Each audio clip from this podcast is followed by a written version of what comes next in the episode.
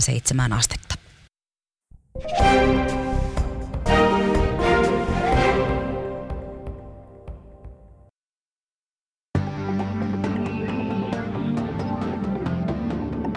Yle puheessa. Tiistaisin kello yksi. Perttu Häkkinen. Ja urheilut on taas täältä erää urheiltu, joten lämpimästi tervetuloa joka viikkoisen pään avauksemme pariin. Minä olen Perttu Häkkinen ja olen totta totisesti kaivannut tätä tuolia. Tänään käsittelymme keskiössä on todellinen suomalaisen kulttuurin suurvuohi ja hänen mystinen perintönsä. Kaikki alkoi siitä, kun karkauspäivänä 24. helmikuuta 1984 Brur Holger Bertil Svedlin alkoi omien sanojensa mukaan kelaamaan perheensä tarinoita Chaporan kylässä Goassa. Sitten hän vaihtoi nimensä Ior Bokiksi ja kertoi saagansa meille muillekin. Tuosta päivästä tuli eilen kuluneeksi tarkalleen kolme vuosikymmentä, joten vierailemme kollega Hietanevan kanssa tarunhohtoisella lemmikäisen temppelillä Sipossa. Lisäksi meillä on Bokin perintöä muistelemassa puhelimitsa muusikko Pepe Kosminen ja studiossa tietokirjailija Viljami Puustinen. Lämpimästi tervetuloa lähetykseen. Kiitoksia paljon. Olet juuri tänään julkaiseva teoksen nuorena nukkuneesta Petri Vallista ja Kingston Wall yhtyeen historiasta. Onneksi olkoon. Lähden liikkeelle latteus edellä. Miltä nyt tuntuu? Kiitos, hyvältä tuntuu. Uh, Ior Bokhan vaikutti Petri Vallin elämässä vaan ihan viimeisinä vuosina tai viimeisenä vuotena, mutta Kingston Wallin viimeinen levy, Trilogy, käsittelee kuitenkin aika pitkälle, tai levyn teema on tämmöinen bokkilainen Väinämöisen mytologia. Kyllä, ja täytyy sanoa, että puhumme siitä siis myöhemmin, mutta tässä ansiokkaassa teoksessasi, jota siis sanon näin muutenkin kuin tunnelmaa nostattaakseni, kyseessä on erittäin kiintoisa kirja. Olen ehtinyt reilu puolikkaan siitä lukea ja tämän loppupuolella, niin vaikka Bok hyvin lyhyen periodin vaikutetaan Vallin elämään, niin hänellä on kuitenkin uhrattu hyvin paljon tilaa tässä teoksessa, mikä selvästi antaa osviittaa siitä, että vaikutus on ollut suuri. Petri Valli oli hyvin kiinnostunut jo ihan tuolta rippikouluajasta lähtien niin kaiken maailman rajatiedosta, esoteriasta siis ja okkultismista ja kaikesta vaihtoehtoisesta hengellisestä tiedosta ja tällaiset Egyptin muinaiset mytologiat kiinnostivat häntä paljon ja sitten varmastikin on tämä ervastilainen teosofia. Teosofia ja Kalevalan avain on pyörinyt hänen käsissä ja Ior Bokin saaga ja Väinämöisen mytologia sitten tämä on myös minun tulkinta, että näissä yhdisty kaikki ja ne tietyt keskeiset elementit, mitä, mistä hän oli, mistä Petri Valli oli jo kiinnostunut ollut jo pitkään. Ja siitä tuli sitten tällainen... Kosmologinen pyra- kokonaisesitys. Niin, pyramidin huippu sitten. No ennen kuin käydään perkaamaan tätä Bokin henkistä perintöä, niin täytyy sanoa, olen itse nähnyt kerran Kingston Wallin elävänä Lepakossa. Vuosi on, jos sen lippua ei ole tallella, mutta jos en väärin muista, niin 92. Onko tämä, onko tämä mahdollista? Vai Kyllä. 93? Joo, he esiintyvät siellä, yhtye esiintyy siellä usein. Ja silloin itse olin ö, ihmistaimi, punk-fani, kuuntelin terveitä käsiä ja minulle tämä Kingston Wallin tunnin mittainen esitys kuulosti valtaisalta ö, soololta. Mikä, mikä, sitten minä olen kyllä oppinut ymmärtämään yhtyä musiikin nyansseja ystävieni kautta ja, ja näin aikuisella kuunneltuna. Mikä, mikä tässä Wallin, voisiko sanoa, musiikissa on sellaista, mikä kiehtoo vielä nykyäänkin nuoria?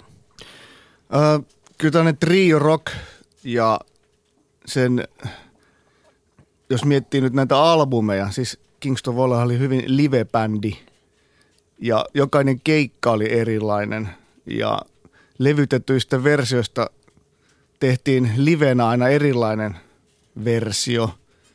Ja jotenkin nämä levyt on kanssa sitten kestänyt aikaa ja ne on kaikki siellä lepakossa niin ikään tehty.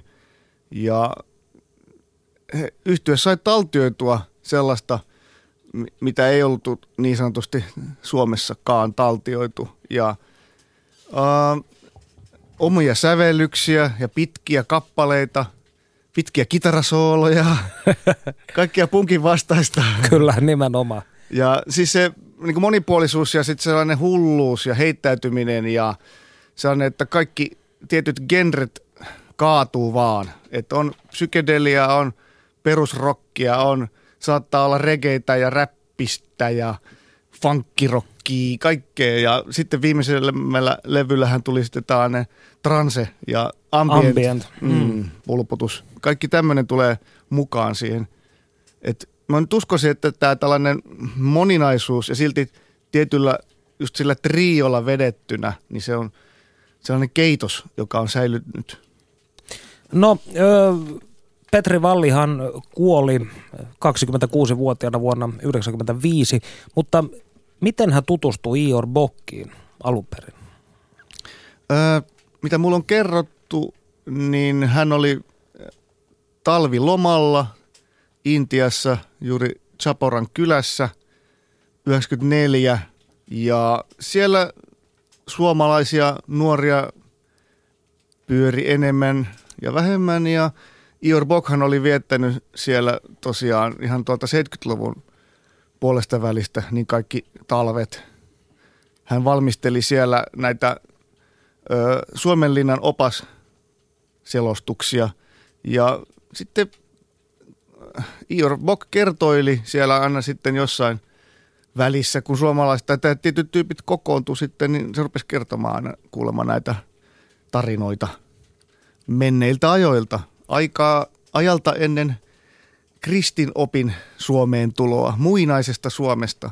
Ja Petri Valli sitten istui ja kuunteli ja palasi aina aika ajoin sitten kuuntelemaan, koska nämä istunnot olivat kuulemma ihan, ei nyt tauottomia, mutta pitkiä. Ja Chilumi kiersi Kuulemma, joo. hipit palmujen varjossa viettämässä Kelakorvauksen talvilomaa. No, ö, millainen ja kuinka suuri vaikutus Bokilla oli lopulta Petri Vallin taiteeseen?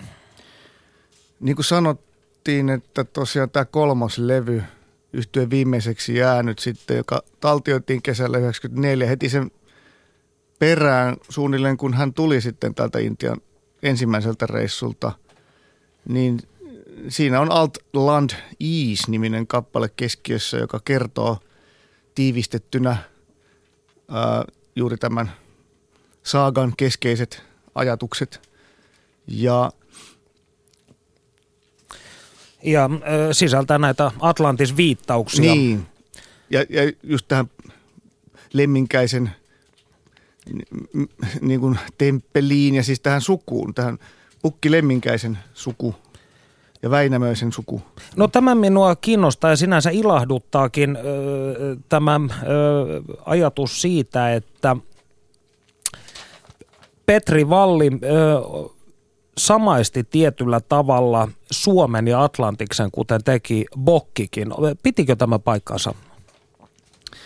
Niin mikä, mikä pitää paikkaansa, niin tämä on tällaista vaihtoehtoista Kelailua. kelailua, tulkintaa, mietiskelyä ja niin kuin Bokin kerrotaan sanoneen, että kaikki ovat tarinoita. Näihin asioihin ei tarvitse, niitä ei tarvitse uskoa. Tämä ei ole uskonto. Bok ei ole koskaan julistautunut mikään niin kuin uskonnolliseksi johtajaksi, eikä minkään sellaisen asian takana seisovaksi pyhimykseksi. Että hän vaan kertoi storeja ja näihin tilaisuuksiin, näihin vaikka, että istutaan ringissä siellä, niin kaikki olivat, ketään ei ollut kutsuttu, mutta kaikki olivat tervetulleita. Ja kuunteli tai ei kuunnellut. Petri Valli kuunteli ja vaikuttui tosiaan kyllä näistä tarinoista ja yhdist- yhdisteli sitten omiin ajatuksiinsa ja omiin aikaisemmin kelaaminsa juttuihin. No Vallin elämä päättyi traagisesti 26-vuotiaana oman käden kautta niin sanotusti. Ja Bokhan hahmona veti puoleensa tasapainottomia ja toisinaan päihdeongelmaisiakin nuoria miehiä. Asia, joka lopulta koitui hänen kohtalokseen lokakuussa 2010. Tämä puukotettiin kahta kertaa, kaksi kertaa lähipiiriläisten toimesta ja toisella kerralla oman kodinhoitajan, jolloin tämä puukotus oli fataali. Niin mistä uskot tämän Bokin, voisiko sanoa magnetismin kummunneen? Niin siis Pokin porukoissaan oli mm, erilaisia ihmisiä, kaikenlaisia ihmisiä. Ihan ei, hän veti puolensa niin kuin tällaisia, mutta myös hyvin älykkäitä ja ihmisiä, jotka eivät välttämättä edes käyttäneet mitään. Ja on insinööreitä ja ATK-eksperttejä ja muusikoita erilaisia ja taiteilijoita ja kaiken, kyllä on niin kuin – kaupunkivaltuutettujakin pyörinyt, mm. käynyt ja istumassa, jutelemassa, kuuntelemassa. Ja ää, Bokista kerrotaan, että hän, mä en siis häntä tavannut myöskään sille koskaan. Hän on ollut kova puhumaan, hyvä puhumaan. Koulutukseltaan hän, hän oli näyttelijä ruotsinkieliseltä teatterilinjalta ja erittäin karismaattinen puhuja ja hyvä niin kuin assosioimaan ja kuljettamaan tarinaa ja sitten tällaista vaihtoehtoista historiaa, mitä ei tosiaankaan kirjoista, kirjoitetusta lähteestä ei, ei kukaan pääse tarkistamaan, että puhuiko hän totta vai mitä hän puhui. Vaan et, ja sitten aina vetosi, että tämähän on kaikki tarinoita. Eli toisin sanoen siis loistava seuramies todennäköisesti. Loistava seuramies, joo, ja Sanaseppo. Eli studiossa siis Perttu Häkkinen ja Viljami Puustinen, joka on tänään julkaisemassa Petri Vallista ja Kingston Wall yhtyeestä kertovaa teostaan, joka on muuten hieno, kannattaa lukea. Tässä vaiheessa kuitenkin Viljami tuossa viittasi siihen, että Bokin porukoissa liikkui hyvin erilaisia ihmisiä, älykkäitä ja filmaattisia, sellaisiakin, jotka eivät minkälaisiin päihteisiin koskeneet. Eräs näistä miehistä on Juha Javanainen, nykyinen Lemminkäisen temppelin omistaja ja voisiko sanoa talon mies, joogaopettaja. Öö, teimme matkan eilen hänen kanssaan temppelille ja nyt kuunnellaan, mitä siellä tapahtui. Perttu Häkkinen. Yle Puhe. Helmikuinen maanantai-päivä on valjennut tuulisena.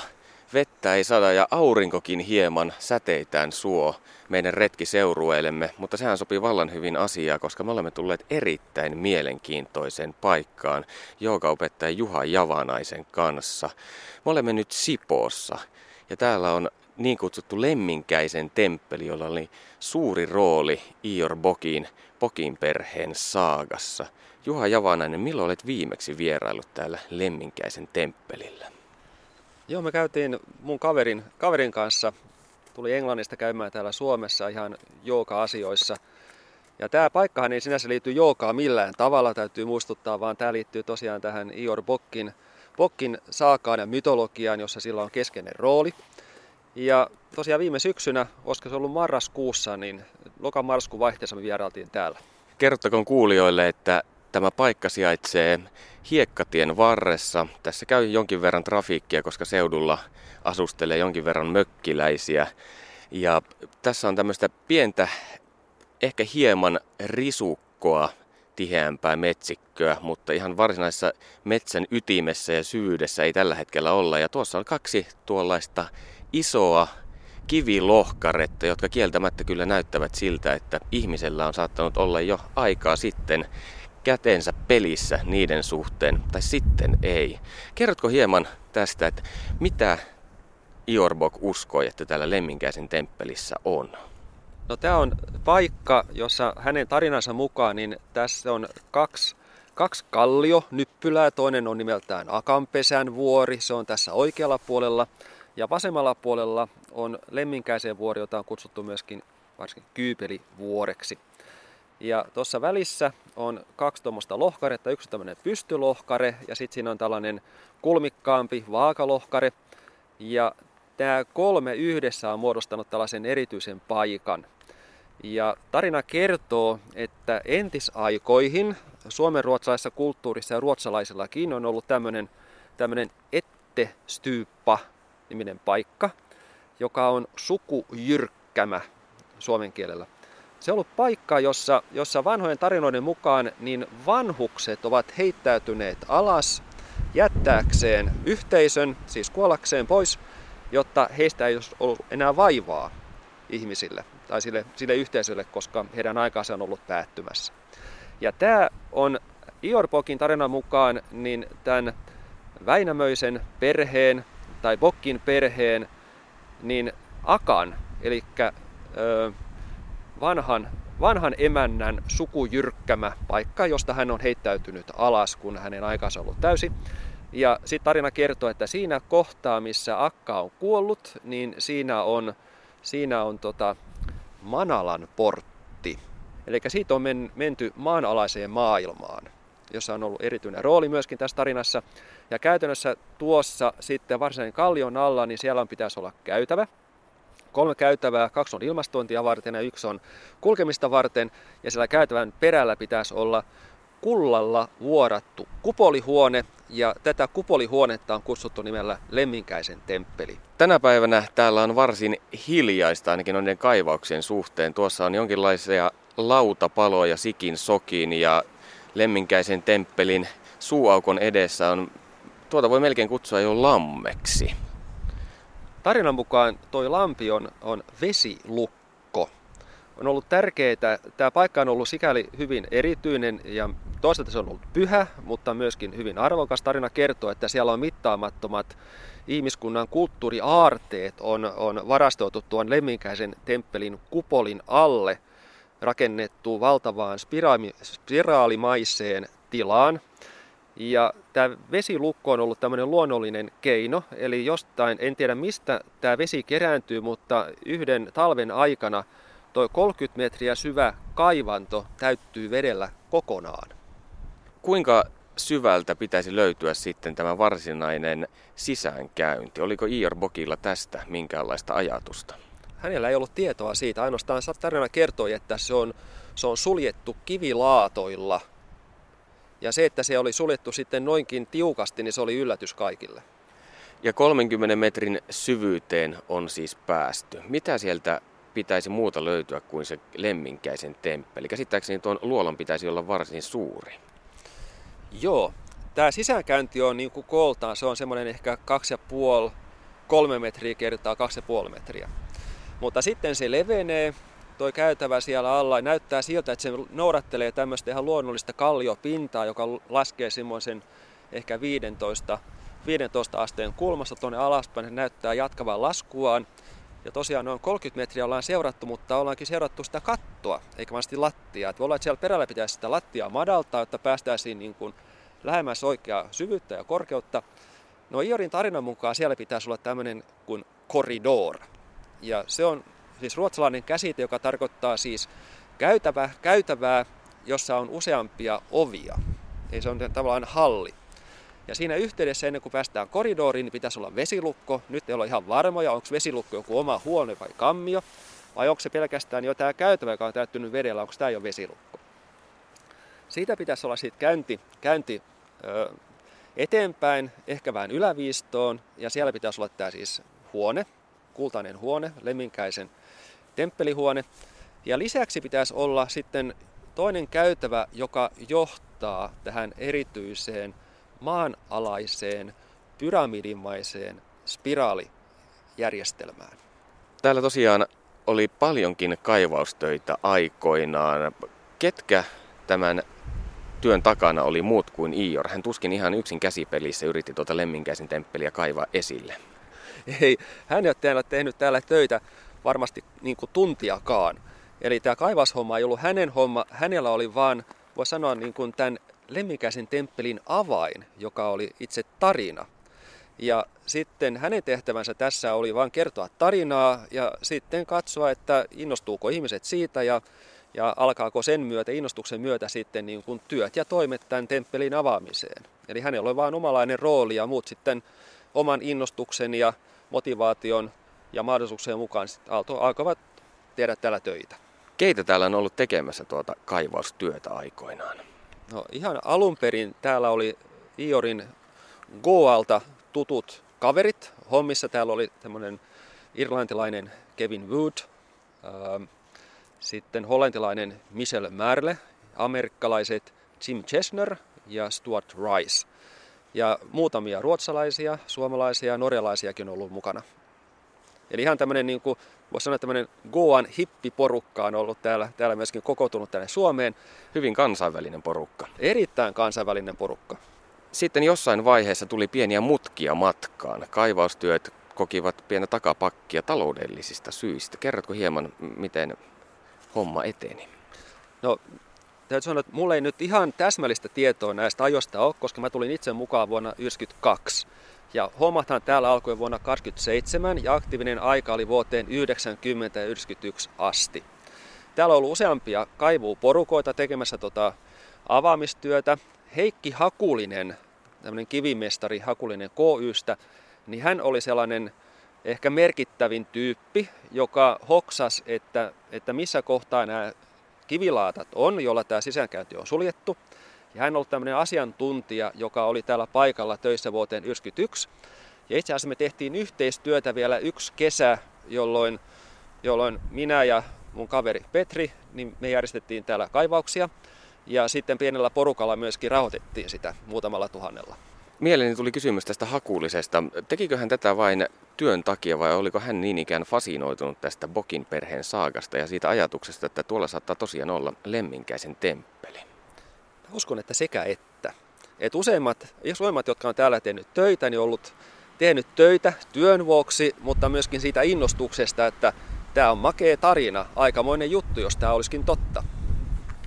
Iltapäivälehdet aikoinaan seurasivat hyvin suurella mielenkiinnolla tätä Ior Bokin ja kumppaneiden projektia täällä Sipoossa. Ja lööppejä syntyi muun muassa siitä, että melkoinen määrä hassista löytyy näiden veijareiden hallusta.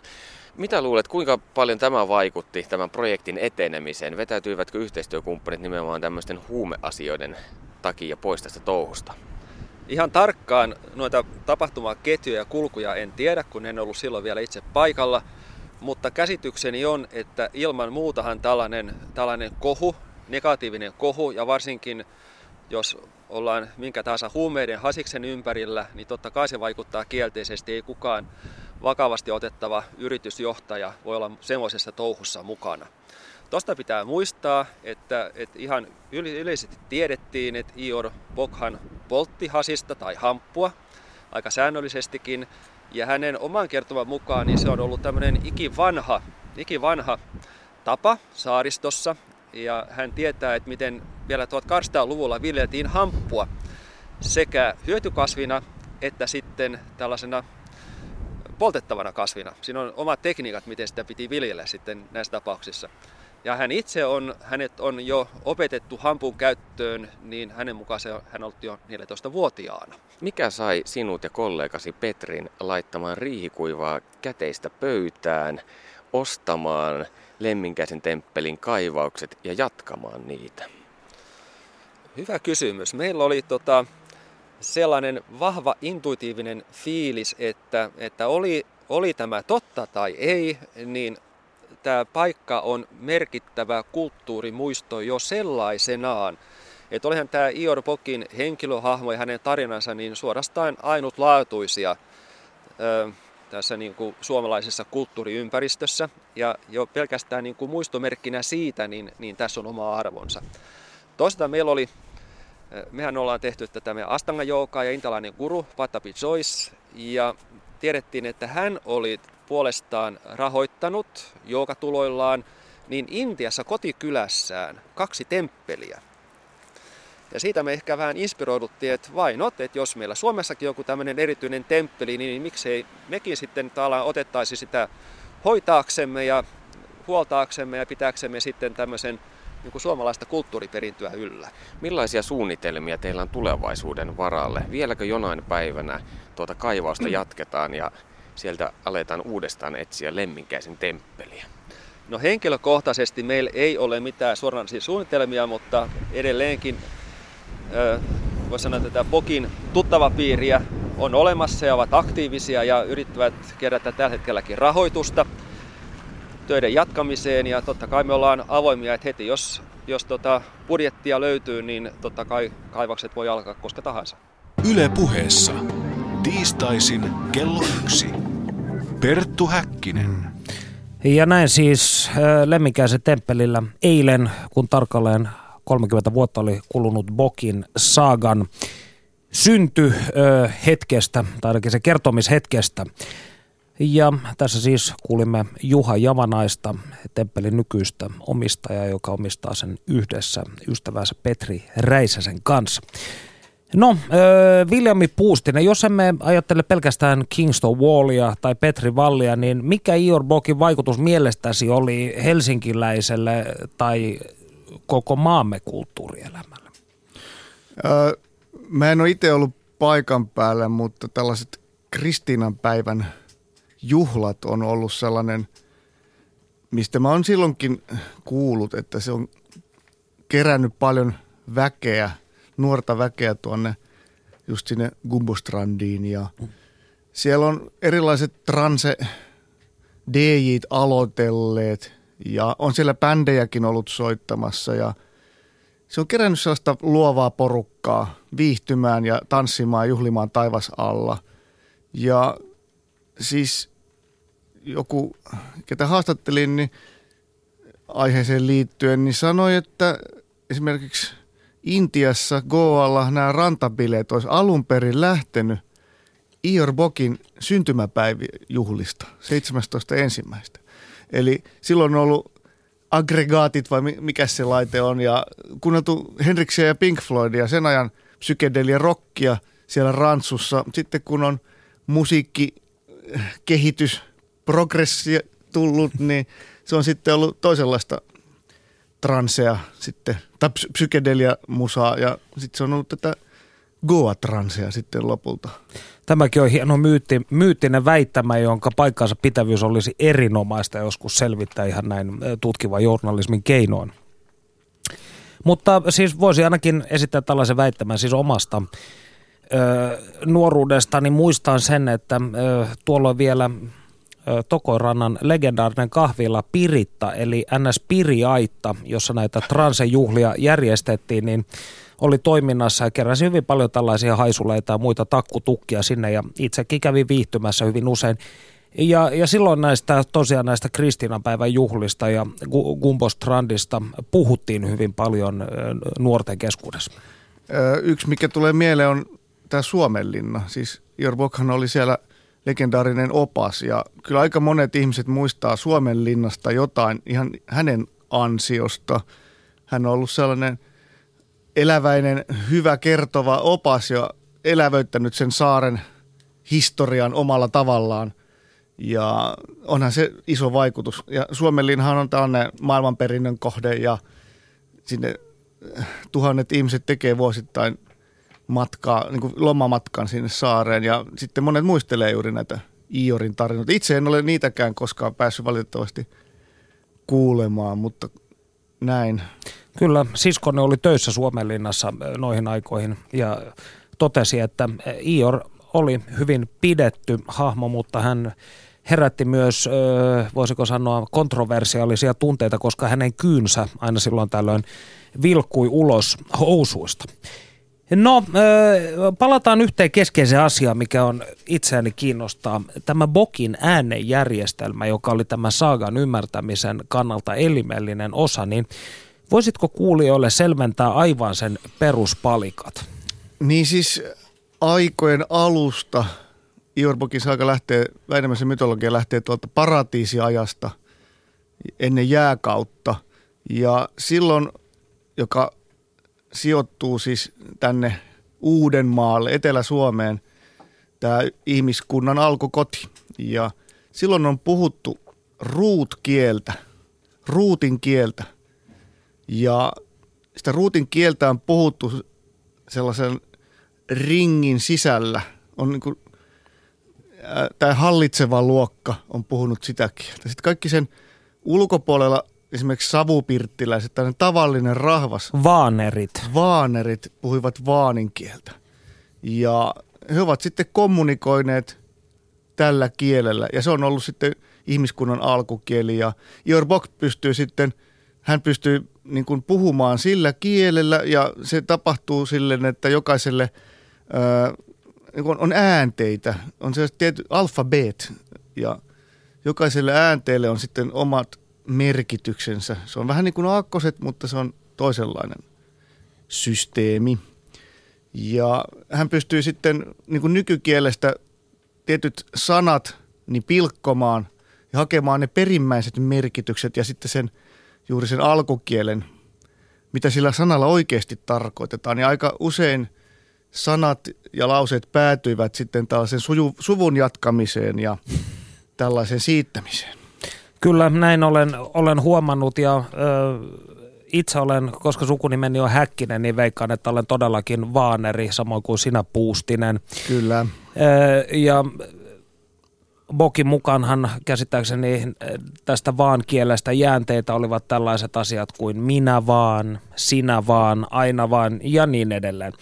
Mutta kun päästiin nyt tähän hyvin keskeiseen asiaan, eli siittämiseen ja siemenen heittämiseen, niin bokkilaisten mukaan äänenjärjestelmän ymmärtämisellä oli tärkeää oman sperman juominen päivittäin. Niin oliko, sillä, oliko sitten Vallillakin tapana ottaa pikkusnyypit omaa DNAtaan silloin tällöin? No siitä ei ole mitään sellaista näköhavaintoa kellään asianomaisella, mutta eräät lähipiirilläiset sanoi, että kyllä hänen on täytynyt sitä tehdä itsekseen, jotta olisi sellainen true meininki, että todellakin ymmärtäisi sitten, mistä on tässä kysymys. Ja kyllä kaiken mukaan herra Valli sitten aika paljon ymmärsi ja teki ison vaikutuksen kuulemma Ior Bokkiin sitten tällä äänenjärjestelmän puhumisella ja käyttämisellä ja sanojen pilkkomisella ja, ja niiden perimmäisten merkitysten löytämisellä. Eli hän oli siis, voisi sanoa, initiaatti tässä mielessä. Mahdollisesti kyllä hyvin, mutta ei ole tosiaan, kukaan ei ole, hän ei ole osallistunut tiettävästi mihinkään sellaisiin helmenantorituaaleihin ja riitteihin. No entä sinä taustatöitä tehdessäsi, niin kuinka pieteetillä sinä teit nämä äänenjärjestelmään tutustumisen? Ää, en näin pitkälle mennyt, että mä vaan ihan luotin tällaisiin kirjallisiin lähteisiin. Sama kuin en ole minkäännäköisiä ää, päihde, laittomia päihdeaineita en ole käyttänyt päästäkseni niin kuin asioissa isompiin kokonaisuuksiin. Että. Olet käyttänyt siis järkeilyä ja luonnollista intuitiota. Kyllä, fiiliksellä menty.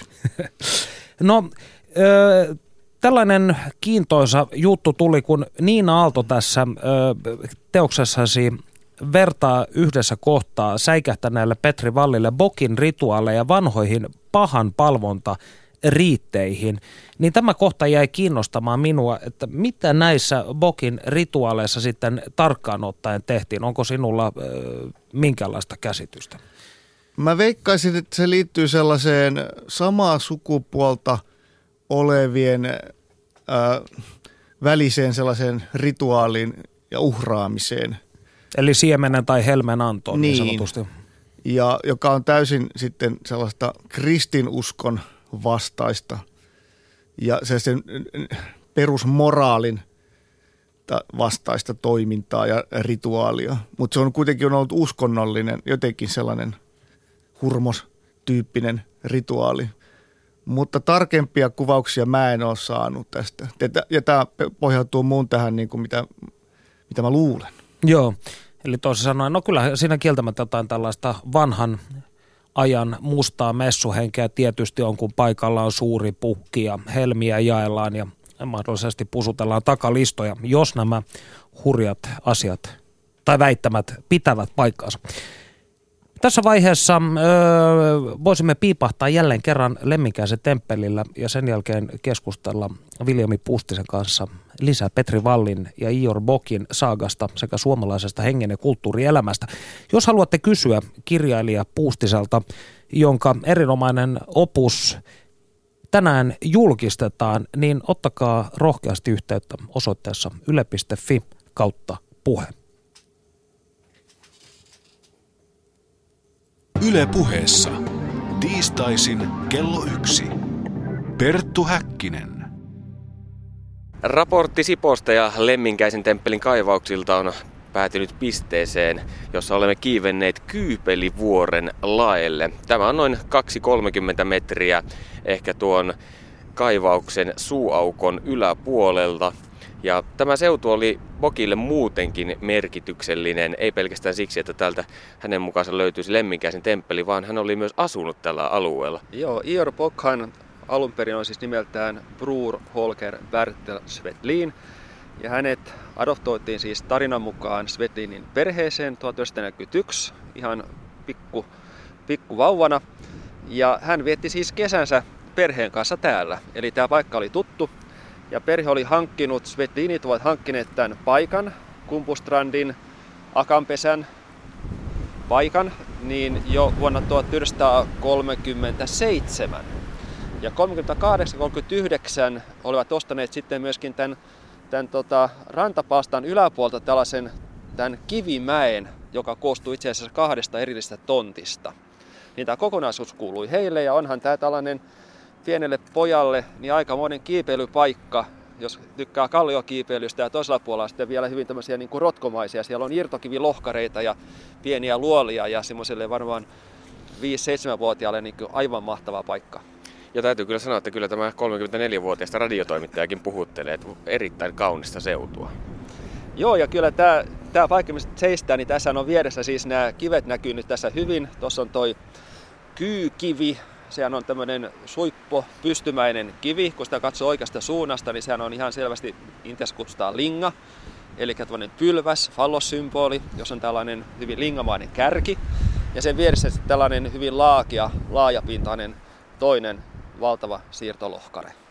Niin, kun näitä lohkareita nyt katselee, niin tietenkin ensimmäinen selitys on se, että jääkausi niitä on liikutellut ja muovannut, mutta ei tässä tarvitse kovinkaan paljon ihmisellä olla mielikuvitusta, että näistä voi myös nähdä jonkinlaisia elementtejä, että ne olisivat nimenomaan ihmisen, ihmisen kättösten töitä ja tuohon jollain tavalla liikuttamia. No liikuttaminen on ehkä aika, siis, aika valtava työ. Hän on siis niin kuin varmaan kymmeniä tonneja painaa nämä lohkaret. Nämä on ihan valtavia järkäleitä. Mutta pyramiidit. kyllä, kyllä. Kaikki on mahdollista. Ja itse asiassa kun katsoo tuota, tätä kyykiven tai jakan surmakiveksi kutsutun kiven niin kuin huippua, niin sehän on hyvin tämmöinen niin kuin pyöreä, jopa tasamuotoinen. Että ikään kuin siitä voisi havaita, että siinä on ikään kuin sitä olisi veistelty joskus muinoin kivikaudella. Että ihmisen käden jälki on ihan mahdollinen siinä. Suosittelen kaikille radion kuulijoille matkaa tänne Lemminkäisen temppelille ja voitte itse tulla havainnoimaan ja antaa mielikuvituksen laukata, koska kyllä, nyt kun otit tuon puheeksi, niin se näyttää minunkin mielestäni siltä, että sitä on mahdollisesti ihminen tai jotkut, jotkut suuremmat voimat muokanneet. Ja kun katsoo tuolta alhaalta, niin se näyttää siis todella, se huippu on, tä, näyttää täysin pyöreältä. Se ei ole tämmöinen kulmikas, vaan se on pyöreä muodoltaan. Se on erityinen. Sinä ja Petri jatkoitte Iorbokin työtä täällä kaivauksilla ja olitte paljon tekemissä hänen kanssaan, mutta tuliko teistä ystäviä? Piditkö Iorbokkia ystävänäsi? No, voisi sanoa, että jollain tavalla kyllä. Hän oli varsin yksityinen ihminen ja hän ei helposti avautunut sitten, voisi sanoa niin kuin, eh, ehkä salaisemista ja, ja niin kuin, avannut sillä tavalla niin kuin sydäntään. Et enemmänkin se oli tällaista niin kuin tarinoiden ja tapahtumien kertomista ja kelailemista ja mutta, mutta kyllä tuli semmoisia hetkiä välillä, että oli semmoinen niin jotenkin hetkellisesti semmoinen erityinen yhteys, että, että kyllä me ymmärretään toisiamme. Lähetitkö Iorbokille joulukortteja? Mä taisin joskus lähettää kyllä hänelle, hänelle jonkun joulukortin Intiaan. Kyllä. Eli jonkinlainen ystävyyssuhde on selvästi ollut olemassa. Kyllä meillä on ollut tämmöinen tota, aika välillä, voisi sanoa kohtalokaskin yhteys, että mun täytyy kertoa semmoinen tapahtuma, mikä oli hyvin traaginen. Iorhan tavallaan kuoli kahdesti. Häntä puukotettiin, puukotettiin tota kuolettavasti niin, niin jo vuonna, olisiko se ollut 1999 vai 2000. Ja mä olin silloin juomassa teetä Iorin kanssa. Me oltiin kahdestaan, kun sitten tämä, tämä hyökkäys tapahtui. Ja se, että olin paikalla ja pystyin soittamaan niin ambulanssiin välittömästi, niin varmaan pelasti hänen henkensä. No siis voimme nyt kertoa sen tapahtumaan. Se meni sillä tavalla, että mä tulin moikkaamaan Ioria sinne hänen kaupunkiasunnoille, joka on siinä Mannerheimin kupeessa. Istuttiin, istuttiin iltaa, juotiin teetä Ja sitten siellä pyöri sitten pihalla tuttu kaveri, joka tavallisen tapaan heitteli pieniä kiviä ikkunaan, kun ovisummeri ei toiminut. Ja sitten Ior totesi, että voi ei, että tuo kaveri on aivan sekaisin. Me en voi päästä häntä sisään. Ollaan täällä vaan rauhassa odotellaan, että kyllä se varmaan kaveri lähtee sieltä. Mutta ei se lähtenytkään. Ja se yritti tulla sisään. Ja Ior kävi sitten huikkaamassa siellä alhaalla, että sori vaan, että et voi tulla sisään, että sun täytyy nyt lähteä ja selvittää pääsi ja tuut sitten myöhemmin uudestaan. Kaveri ei siihen tyytynyt, odotti niin kauan, kunnes tuli joku asukas tuli sieltä pääovesta sisään ja tuli itsekin sinne käytävään. Ja sitten me kuultiin kauhea tömähdys, ikään kuin karatepotku olisi osunut sinne oveen. Oltiin vähän huolestuneita, että mitä tässä nyt oikein tapahtuu. Sitten me kuultiin kilahdus eteisesti, ikään kuin joku olisi avannut lukon vaikkapa tiirikalla. Ja siinä vaiheessa Ior nousi ja meni eteiseen huutaakseen kaverin ulos, mutta sitten mä kuulin vaan voihkasun sieltä. Ja sitten hyökkäsin itse sinne perään ja huusin niin täysillä kuin vaan pystyin, että ala vetää ja nopeasti. Ja sitten se kaveri lähtikin sieltä ja sitten mä näin Iorin lattialla verta vuotavana. Yritin tukkia sitten näitä haavoja, oli useampia ja soitin sitten hätäkeskukseen ja, ja kutsuin sitten apua paikalle. Näin se, näin se meni ja ambulanssi saapui ja poliisit saapui ja, ja, ja sitten elvytystöihin sitten ambulanssimiehet ryhtyi sitten saman tien siinä. Tuosta tapauksesta Iorbok selvisi, mutta myöhemmin hänen avustajansa sitten puukotti hänet ja häneltä lähti henki. Mitä luulet, missä Iorbok on tällä hetkellä? Mitä Pokin perheen saaka kertoo siitä, mitä ihmiselle tapahtuu? Valvooko hän meitä täällä tänään, kun olemme Kyypelivuoren huipulla? En oikein itsekään varma, mihin Iorbok itse uskoi uskonto oli hänen semmoinen ajatus, että hän ei kovin paljon puhunut mistään niin kuin uskosta tai uskomuksista. Enemmänkin hän oli kiinnostunut niin kuin tarinoista ja tarinoiden logiikasta niin, että asiat olisi ymmärrettäviä, ei niinkään uskottavia. Sen takia tämä tarina Lemminkäisen temppelistä, tähän on aivan uskomaton. Jos tämä on uskon asia, niin se voi olla totta tai ei. Hän perusti vain asiat siihen, että, että, että tavallaan niin kuin asiat kertoo itse itsestään ja sen kautta voi ymmärtää sitten jonkinlaisen logiikan kautta. Et en voi sanoa tuohon, että hän on siellä, missä muutkin täältä lähteneet. Ior Bok oli todella karismaattinen ihminen. Hänen ajatuksensa ja tarinansa keräsivät ympärille paljon ihmisiä, jotka olivat nimenomaan kiinnostuneet tästä kulttuurisesta näkökulmasta. Mutta koska noissa porukoissa nautittiin myös päihdyttäviä aineita, mukaan tuli paljon tällaista epäsosiaalista ainestakin. Nyt jos muistelee menneitä ja katsoo, oliko Iorin ympärillä paljon ihmisiä, joiden kanssa hänen ei olisi kannattanut olla tekemisissä? hän ei mitenkään valikoinut ihmisiä, vaan, vaan, vaan tosiaan kaikki oli tervetulleita, jotka halusi tulla. Ja posi, ilma, ilmapiiri oli ehdottoman positiivinen. Siinä ei ollut mitään sellaista, sellaista niin kuin synkkää ja sumeaa. Ja, ja tosiaan niin kuin ongelma oli ehkä enemmänkin se, että et, et joillakin ihmisillä oli masentuneisuutta, ei ollut sellaista selvää niin kuin, sanoa, niin kuin perhettä tai ryhmää, johon olisi kuulunut. Ja sillä tavalla niin kuin Iorin tästä niin kuin porukasta tai kaveri, kaveriseurasta, niin, niin sieltä saattoi niin kuin tuntua, että okei, tässä on semmoinen niin kuin, semmoinen hyvä porukka, jonka kanssa mä voisin niin kuin viettää enemmänkin aikaa. Ja sitten jos, sit jos tuli sellainen niin kuin fiilis, että nyt jotenkin se sitten ei enää toiminutkaan se niin kuin kaverisuhde tähän porukkaan niin hyvin, että oli, oli omat kelakset mennyt vähän niin kuin liian rajuiksi ja, ja lähtenyt vähän niin kuin mopo käsistä ja jalat irti maasta, niin niin sitten saatettiin olla vähän silleen, että, että, että, että ehkä nyt sun pitäisi vähän miettiä ja ottaa vähän iisimmin. Ja, ja voi olla tämmöiset tilanteet sitten niin kuin joitakin ihmisiä sitten niin kuin, jotenkin masensi ja ne otti sen vähän liiankin raskaasti. Mitä luulet, onko Bokin perheen saaka totta? Tai onko siinä mitään osia, jotka mahdollisesti olisivat totta? Monet historioitsijat ovat pitäneet sen jonkinlaisena mielen sepitteenä ihan yhtä lailla kun ajatellaan vaikka mitä tahansa kreikkalaista mytologiaa, roomalaista, intialaista, mitä tahansa mytologiaa, se voidaan nähdä joko niin, että siinä on jonkinlainen todellinen alkuperä, että se kuva on kuva tai heijaste jostain vanhasta kulttuurista ja sen kulttuurin hahmoista. Jo, joskus väitetään, että jumalaten asuinsija on ollut jossain erityisessä paikassa, se on kuvannut siis joitakin tiettyjä ihmisiä. Tai sitten ajatellaan, että ovat jotain tällaisia taivaallisia voimia, jotka on personifoitu. Ja vaikea sanoa sitten, että miten tämä on samanlainen, samanlainen mytologiahan tämäkin on kuin, kuin vaikkapa kreikkalainen mytologia. Tässä on omat mytologiset hahmot, Ukko Akka, Leminkäinen Joutsen, Seppo ja Sampo Aino. kahdeksan, kahdeksan hahmoa. On kahdeksan voimaa, Hel, Bok, I, Uuden, Ra, Tur, Freja, Freja. Nimet on tässä voimapuolessa, ne on selvästi ruotsalaisia, mutta sitten hän on kääntänyt nämä, nämä mytologiset hahmot myöskin suomenkieliselle kuulijakunnalle. Ja vaikea sanoa, mutta, mutta kysymys on mytologiasta, ei siis suorasti historiasta. Historiasta hän puhui erikseen. Mytologia, historia yhdessä muodostaa siis saagan. Ja tällaista aika mutkikkaasta kokonaisuudesta on sitten tässä kysymys. Jos mietit omaa henkilökohtaista historiaasi, niin mitä tähän saakaan perehtyminen on sinulle antanut?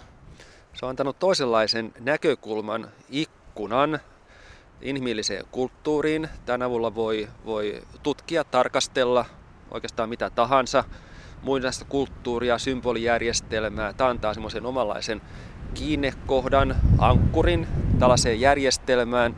Ja kun yhden järjestelmän tuntee aika hyvin, niin sitten sen avulla voi sitten tutkia ja yrittää purkaa myöskin muita vastaavanlaisia järjestelmiä. Ja siinä tämä on ollut aika hyödyllinen. Eli tämän Pokin perheen saakan kautta olet oppinut hahmottamaan maailmaa. Joo, mun niin kuin, kaksi semmoista erityistä kiinnostuksen kohdetta on ollut tosiaan niin kuin, muinainen havailainen kulttuuri sekä muinainen intialainen kulttuuri, josta sitten joogaperinne on noussut ja kehittynyt. Ja esimerkiksi tätä vanhaa joogaperinnettä ja sen erilaisia erityispiirteitä ja, ja vähän outojakin puolia, niin on pystynyt paremmin hahmottamaan sitten tämän Iorbokkin mytologian pohjalta. Onko Pokin perheen saaka siis universaali? Tässä on samantyyppinen universaali idea, niin kuin puhutaan jooga. Jooga kuuluu kaikille. Jooga on universaali järjestelmä. Se ole kiinnittynyt mihinkään erityiseen uskontoon, vaikka onkin lähtöisin Intiasta ja hindulaisesta niin kontekstista, mutta kuitenkin sitä pidetään universaalina. Myöskin Iorin mukaan niin tämä tarina, tämä tarina kuuluu kaikille. Se on, se on säännellyt täällä Suomessa, mutta tämä on koko ihmiskunnan perintö. Eli tietyllä tavalla me seistään vielä tällä hetkellä rekisteröimättömällä Unescon maailmanperintöpaikalla. Näihin sanoihin, näihin tunnelmiin, näihin totuuden lauseisiin lopeltamme tuulisen, mutta niin aurinkoisen raporttimme Lemminkäisen temppeliltä. Kiitoksia Juha Javanainen. Kiitoksia. Lämmin kiitos Panu Hietanevalle ja Juha Javanaiselle. Hienoa taidetta ja täytyy sanoa, oli mieletöntä kuulla nämä Lemminkäinen takomassa temppelinsä ö, portteja sisältä päin tuo kamala jyly taustalla. Me täällä studiossa, meillä on vielä reilut 10 minuuttia aikaa Viljami Puustisen kanssa. Ja kun tuossa äsken otettiin esille näitä Bokin, eli ö, ö, kuten sinä sanoit, niin edesvastuuttoman gurun, ehkä vähän sellaisia pimeämpiä puolia, mutta eikö Bok kuitenkin ollut hyvin tällainen äh, saagansakin valossa hyvin valoisa ihminen ja ilon kautta asioita tekevä hahmo? Ilon kautta ja huumoria ja näissä saagassahan ei ole mitään sotia eikä tappamista, vaan pelkkää tätä lisääntymistä ja äh, nämä perheen vesat matkaavat, levittävät yhteiskunta, siis tietoutta helvettiä pitkin maailmaa ja koko ajan vaan niin kuin kaikkea hyvää tapahtuu. Tieto leviää. Ainoa sen konfliktihan on sitten se, kun tuota, Paavin joukot sitten hyökkäävät Suomeen Heelin maahan ja tuhoavat temppelit. Ja, et siellä on sitten jonkinnäköistä taistelua ja se on kuulemma kestänyt ihan 200 vuotta Iorbokin mukaan, mutta yksityiskohtia Bok ei kerro, vaan että annetaan, hän antaa ymmärtää, että on tapahtunut veritekoja, mutta periaatteessa kaikki on hyvin, kaikki päättyy hyvin ja ö, me nykyihmisten hän pitäisi vain pyrkiä sitten sellaiseen paratisiajan niin kuin harmoniaan, sweet harmony, niin kuin ö, Petri Vallikin laulaa Kingston Wallin viimeisellä levyllä. Eli siis mälli lentää ja gnosis leviää. Näihin ö, sanontoihin voisi jotenkin tämän Bokin äh, evankeliumin ka- tulkistaa. Niin tolleen karusti noin, joo. No joo, joo, ehkä. Brutaalisti. No, ö, mutta tässä teoksessasi on hyvin mielenkiintoinen tällainen kohta, jossa Valli vain muutamaa päivää ennen kuolemaansa toteaa kuinkin seuraavasti. Ei, Bok on piru itse, vain sarvet puuttuvat. Olen tehnyt sopimuksen paholaisen kanssa. Bok pukki on piru itse. Mikä ajoi oppilaan eroon opettajastaan? Uh, Petri Vallihan rupesi tekemään tällaista omaa tulkintaa saakasta ja joutui sitten väittelyyn Iorbokin kanssa. Ja tietenkin guru puolusti omaa, ja että se on se totuus ja ei ole muita totuuksia kuin Ior Bokin totuus. Ja Petri Valli sitten kehitti ja kehitti omaansa ja on sitten ajautunut omiin keloihinsa ja yksi mitä mä oon äh, kuullut just ja kirjannutkin, että Ior Bok ei pitänyt siitä, että Petri Valli sekaantuu politiikkaan. Eli ö, Valli jakoi tuolla eduskuntatalon portailla tällaista kasettia. Valkoista kasettia. Niin, ja, ja sitten on ollut tämä joku kirje, että Vallilla oli käsitys, kuinka Suomi no, nousee lamasta, ja hän halusi koko Suomen mukaan tällaisiin talkoisiin. Pointti oli se, että tehdään Suomesta sellainen, kun tämä temppeli aukeaa sitten, Petri Valle oli aivan vakuuttunut myös, että se temppeli aukeaa ja silloin on, tulee tämä todiste siitä, että saaga on totta ja silloinhan me saadaan niin kuin Suomesta sen valtava maailman alkukoti teema maa, teemapuisto. Hämminkäisen maa, oliko niin. tämä se nimi? Tämmöisen, tämmöisen nimen mä oon kuullut, että Petri Valli olisi kä- käyttänyt tästä. Vähän niin kuin joulupukin maa, mutta tämä on hämminkäisen maa. Ja silloin kaikki suomalaiset, kun osallistuu näihin talkoisiin, niin silloin kaikilla on töitä ja Suomi nousee lamasta. Siis tämä on eräänlainen okkultistinen versio jostain joulupukkimaasta ja Pekka Himasen öö, öö, kukoistustalkoista. Niin, ja pukki, siis joulupukkihan oli siis suvun... Kanta-isä. Niin, Korvatunturilla asui jossain vaiheessa sitten, kun tota, jääkauden siinä niin kuin jälkeen. Ja tota, kaikki liittyy kaikkeen. Mutta tämähän on erinomainen ajatus. Niin, mutta Petri Valli sitten vähän pettyi, äh, kun Iorin kanssa tuli sitten tätä sanaharkkaa. Ja siis on kuullut myös, että äh, tässä nämä sidosryhmät, tai siis nämä opetus, muut opetuslapset, niin ne rupesivat vähän torjumaan, torppailemaan, että pysys Pete vähän kauempana. Ja kun Petellä tuli sellainen maaninen vaihe sitten, että se – piti sellaisia monologeja, niin se ei ollut hirveän kivaa sitten tässäkään porukassa. Tai se ei ollut sille sallittua. Ja sitten hän pettyi. Ja hieman niin kuin allapäin sitten on ollut sitä, että on tullut torjutuksi tästä ryhmästä. No meillä on tässä aikaa vielä yhteen pikaisen keskustelun aiheeseen ennen kuin siirrymme Panu Hietanevan seuraan taas. Tämä kysymys on tietysti hyvin hankala ja monisyinen, mutta mihin päädyit työsi aikana? Mitkä, koska bokkia ja psykedeellisiä aineita on syytetty Vallin kuolemasta moneen otteeseen, mutta minkälaiseen näkökulmaan sinä päädyit? Miksi Petri Valli otti oman elämänsä? Hän oli hyvin ehdoton ihminen ja kaikki piti tehdä täysillä. Bändin piti menestyä ja bändin piti päästä isoksi maailmanlaajuiseksi yhtyeeksi ja hänen piti olla se stara. Mutta kun näin ei vaan sitten käynyt siinä aikataulussa, kun hän halusi. Et, ja sitten firma, bändin firma niin oli aika miinuksella viimeisen kiertueen jälkeen ja tämä viimeinen levy ei breikannut sillä tavalla, kun oli tarkoitus. Hän oli isot velat ja sitten on kunkku, niin tota, just tämä, että on, hän on saarnannut tätä – Bok-hommaa, niin se kasvojen menetys oli aika kova. Mutta tähän liittyy monia muita henkilökohtaisia syitä myös, mutta ne on kirjastakin pystyy sitten ne, olen kerännyt mahdollisimman tarkasti kaiken, minkä olen ku- kuullut, mitkä vois vaikuttaa, että hän ei jättänyt mitään viestiä. Lämmin kiitos Viljami Puustinen ja tähän loppuun kuunnelkaamme, kun Panu Hietaneva haastattelee muusikko Pepe Kosmista.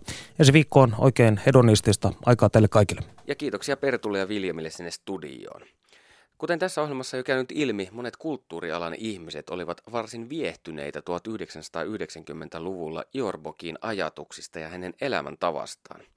Yksi tällainen henkilö oli muusikko Pepe Kosminen, joka on nyt puhelinlinjan toisessa päässä. Pepe, kuinka sinä alun perin tutustuit Iorbokkiin? No sinne kavereet oli käynyt kylässä herran luona ja sitten mentiin sinne sitten itsekin käymään Akanpesälle Sipooseen kylään kuuntelemaan vähän sedän tarinoita. Millainen teidän suhteenne oli? Oliko Bok sinulle ystävä, opettaja vai kenties molempia? No siis varmaan niin kuin, käsite ystävä Iori kanssa oli ehkä sellainen vaikea niin kuin, käsite. Et en usko, että kukaan niin kuin, sille, että jos sillä oli oikeasti ystäviä, niin ketä ne sitten loppujen lopuksi oli. Et kai kaikki oli vähän jotenkin sellainen niin kuin, oppilasasenne.